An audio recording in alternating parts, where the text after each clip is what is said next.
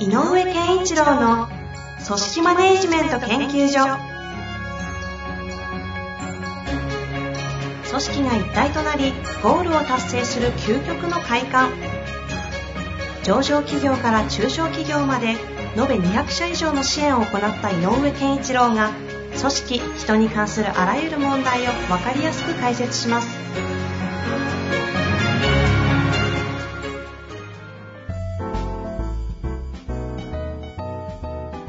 こんにちは、遠藤和樹です。井上健一郎の組織マネジメント研究所。井上先生、よろしくお願いいたします。よろしくお願いします。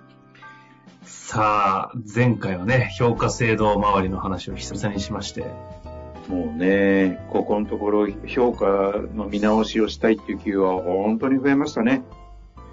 いやー、評価制度ある基準かなと思って、右手でこっちを押さえると、左手がなんか、あーってなって、左手で握ったと思ったら、本当に足から出てきてみたいな。なんか全体が整わない。うん、あのね、全体的100点がないんだよね、評価制度って。必ずどっかが落ちる、あの、こう、無理やりな部分がどうしても出ちゃう。でも一番大事なものが何なのかに焦点を合わせざるを得ないので、うん、難しいですよ。いや、この間だからね難しいっすよって言ってくれるのは嬉しいですね。だからね、一緒に考える人がいなきゃいけないんです。うん。この間、何ですか？まあ、この間、だからほら、あの、評価制度のセミナーやりましょうよとかって言って、おー。確かにそうだな、そういう時代だなとは思ってて。いやー、本当に何をもって評価？うん。改めてね、評価基準もよくわかんなくなった時代において、もうみんな混乱してると思いますので。そうですよね。見直し規模4割だそうですからね。ああ、そうなんですか。うん。まあここに来てさらに同一労働同一賃金の話来たりね、法的にも追い追い込んでくるんでそう。大変です。ですね。さて、そんな中で、今日はですね、えっ、と、この方、クリエイティブ系となっておりますが、えっ、とですね、映像制作会社はい。のクリエイティブ関連のものですというふうになっております。いきたいと思います。映像制作の会社。はい。はい。えークリエイティブ関連の仕事をしているものです。最近部署移動がありまして、制作部門、制作部門ではあるのですが、扱うターゲットがファミリー層へと変わりました。以前扱っていたターゲットの仕事は自分もやりたいことだったので、次から次へと企画案が浮かび、とてもやりがいを感じておりました。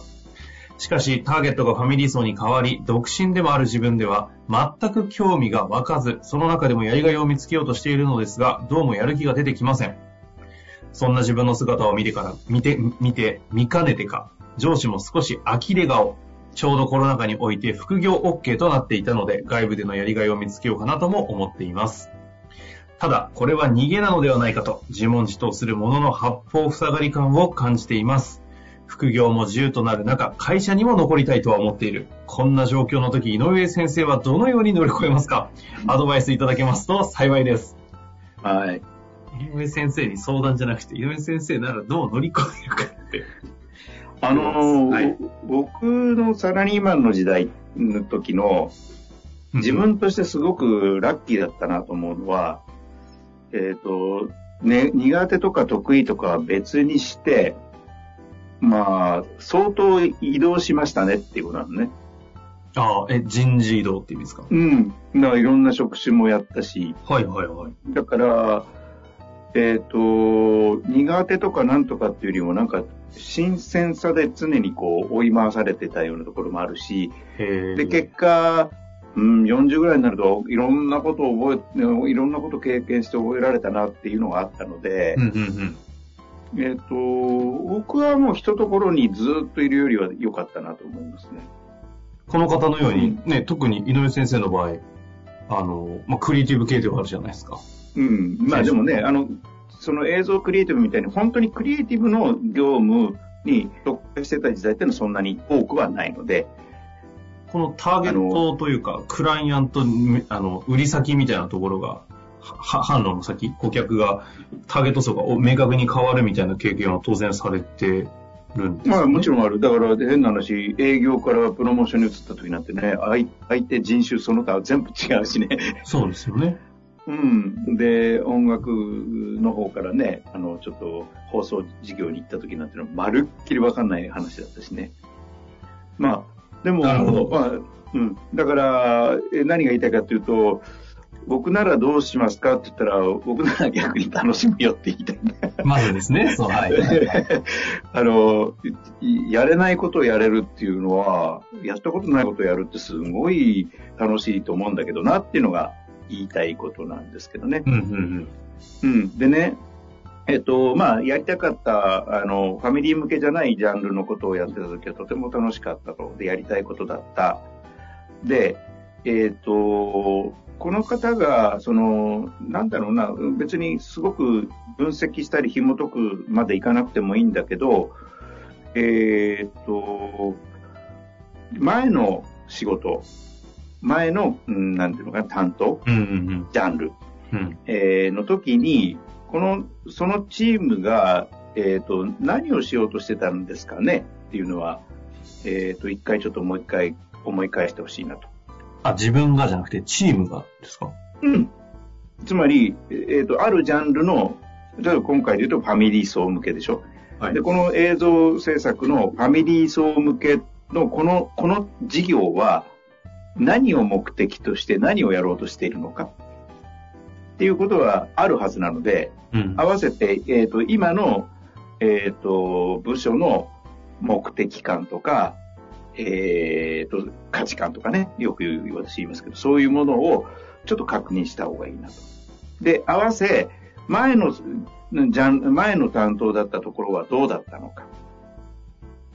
っていうのを合わせたときに、えっ、と、もしかしたら共通するものはそのに二つのセクションであるんじゃないんですか？っていうことが一つ。うんうん。うん。で、えっ、と、まあ、クリエイティブといっても芸術家のジャンルではないので、自分の中にあるものを誰がどう思うかではなく、とにかく、えっ、と、発言させて、形にして、えー見るということにエネルギーを注ぐということではなくて、受けて視聴者とか見てる人とかっていうのが映像の場合いるので、うん。その人たちがやっぱり価値を感じなければダメだ。とすると、前のジャンルで映像制作として、その、そのチームが、んえーと目指していた目的のために、この人も含めて、実際現場のクリエイターたちは何をやろうとしたのか。うん。うん。どんなことを、えっと、スキルとして磨き、どんな気持ちでどんなことを大切にしてやってきたのか。っていうことと、えっ、と、こと、今回ファミリー向けでの場合に、このチームが何を対、えー向かっていてな、どこに向かっているのか、目的は何なのか。じゃあそのために、このチームのクリエイターたちが気をつけなきゃいけないことは何なのか。そうやってまた具体的にも紐解くと共通項があると思うんですね。はいはいはい。いや、目的という漠然としてるか概念的なところでも何か共通することがあるんじゃないか。で、もっと具体的に落とすと、クリエイターがやることっていうレベルで言っても、何か共通してることがあるんじゃないか。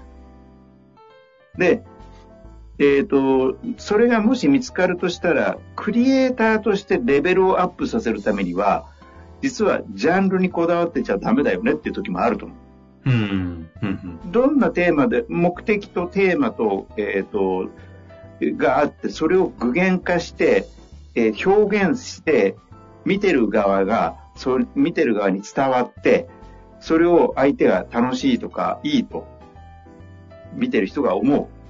っていうことの、この、えっ、と、具現化していく、形にして見せていくっていうのがクリエイターの仕事なので、はいはい。そこではジャンルは関係なし同じだと思うんだよね。なるほど。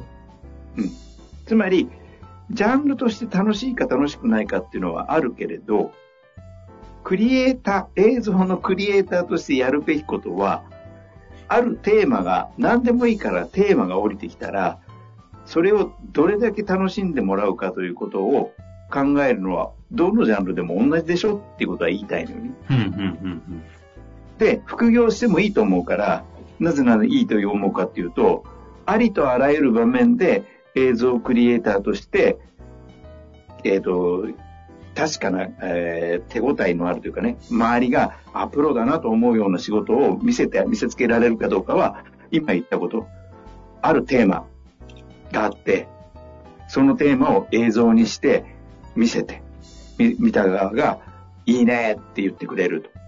そのためには、じゃあ映像としてはこういう作り方をして、こういうことにこだわり、こういうことは、えーやめてとかって、こう、ちゃんとね、映像の作る過程っていうのがあると思うので、はいはいはい。そこをあの組み上げる。で、この、この、この組み上げることがクリエイターのの才能だと思うんだよね。能力だと思う。だからそれは僕はじゃん関係ないと思うので、だったら、ファミリーって新たなる興味がないかもしれないけど、新たなものをやることはチャンスだし、副業で何かやるのもチャンスだろうと思う。うんうん。クリエイターのた、クリエイターの機能を考えたらそうなんじゃないかなっていうふうに気がしますけどね。なるほどですね。うん。これあの、ちなみに、今、井上先生は、この、今、昔の所属している制作チームと、今回のはいファミリー層を扱っているチームの目的とか大事にしているもの、価値観とかの共通をっていうようなアプローチをまず見ていく中でっていうところからスタートしたと思うんですけど、はい。この方の質問の観点って、そもそも自分がファミリー層に興味ないっていう自分のところから始まっているじゃないですか。はい。はい。そこに対してうん、井上先生は、んなんか、んいきなりこう、この方からするといきなりそっちみたいな感じはしたかなと思ったんですけど、なんか、んなぜそう見るのかとか、なんかその辺ってどういう捉え方なんですか？あのーさっき言ったように、クリエイターって何のためにいますかなんだよね。映像クリエイター、だから、この人が将来的に自分がテーマも見つけ、自分で考え、自分の作品を生み出したいっていう人なのか、あどうなのあ、かっていうのは一個あるんです。なるほど。で、自分の作品を見たいなら自分発でいいんだよ。でも、あるテーマを具現化するということもクリエイターとしてのスキルを高めるための一つの、えっ、と、なんだろう、過程だと思うので、うんうんね。なので、そのお題っていうのは、何が飛んできてもこなせるっていうスキルを持つのが楽しいじゃないって思うわけ。ああ、はいはい。うん、だから、プロとしてですね、ここは。そう。だから、その映像クリエイターとしてのプロフェッショナルにまずなりましょうと。で、その先に、自分がテーマとしては掲げたい。自分はこういう映像の、あ、こういうテーマの映像作品を世の中に送り出したいっていうんであれば、どんどんフリーランスになりなさいってことうーん。で、所属していてやれるチャンスがあるときには、与えられたテーマをどれだけあのクオリティ高く仕上げるかということに本あの一生懸命なっといた方が自分のスキルアップになるよっていうことが言いたい。なるほど。いや、ここの問いは究極ですね。そして、うんここの問いの答え次第でもしかすると、独立とかっていう選択肢はあるかもしれないですよねうん。ここ、この問いにちゃんと向き合えるかどうかで、その、残る成功も失敗も、独立する成功も失敗も、こう、大きく、自分の問題として跳ね返ってきそうなところですね。だって、私がね、あの、直接はすごくよく知ってる人じゃないんだけど、まあ、ある放送局でね、やっぱこう、クリエイターだったけど、まあ、音楽っていうところにいた人が、ある日突然、それこそ、あの、ワイドショーに行った人がいてね、おおもうでも大成功してましたよ。はあ。うん。まさに、この方に通ずる事例ですね。そう。だから、僕はその興味がないけどテーマとして与えられたものをどう作り上げるかっていうことに頑張ってみると面白いことが生まれるような気がするんだけどな。なるほど。今うん、そうすると自分は、自分はこういう表現方法でクリエイターとしてあの一人前になりたいっていう欲望が出たら、自分で自分のテーマ設定をしていけばいいんじゃないかなという気もしますね。なるほどでございます。ぜひ、はい。頑張っていただいて。でね、自己に振り返っていただきたいなと思いますが、また何かありましたら、ぜひとうんも聞きたい聞きたい次の話をお寄。せください。はい。というわけで、井上先生、ありがとうございました。ありがとうございました。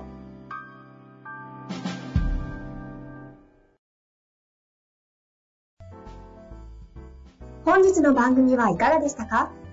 番組では井上健一郎への質問を受け付けております。ウェブ検索で井上健一郎と入力し、アカラクリエイト株式会社のオフィシャルウェブサイトにアクセス。